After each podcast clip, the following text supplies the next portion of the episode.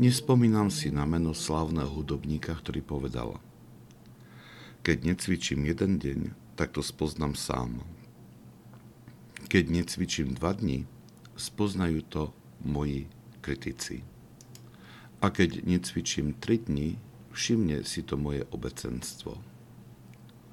Tieto slova som počul mnohokrát v rôznych variáciách ktoré sa aplikovali nielen na umelcov, ale aj na športovcov a iných špičkových odborníkov.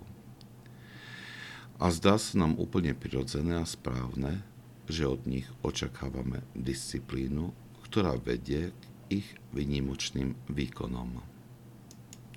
Svetý Izak Sírsky v posledných dvoch odstavcoch 19. milie sumarizuje, a znovu zdôrazňuje podobnú disciplínu v duchovnom živote. Poukazuje na skutočnosť, že v duchovnom živote môžeme ľahko nepozornosťou stratiť to, o čo sme sa dlho a námahavo usilovali. Uvedená analogia s umelcom alebo športovcom nám dáva správne a dobre porozumieť jeho slovám.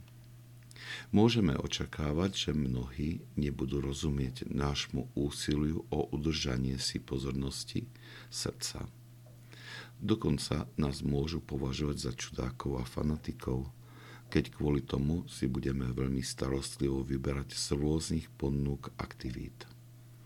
Ale ak podľahneme tomuto tlaku a prispôsobíme sa ich vnímaniu duchovného života, kde potom nájdu inšpiráciu alebo podnet aby si položili najdôležitejšie otázky života, ktoré ich môžu priviesť na cestu k stále hlbšej jednoty s pánom.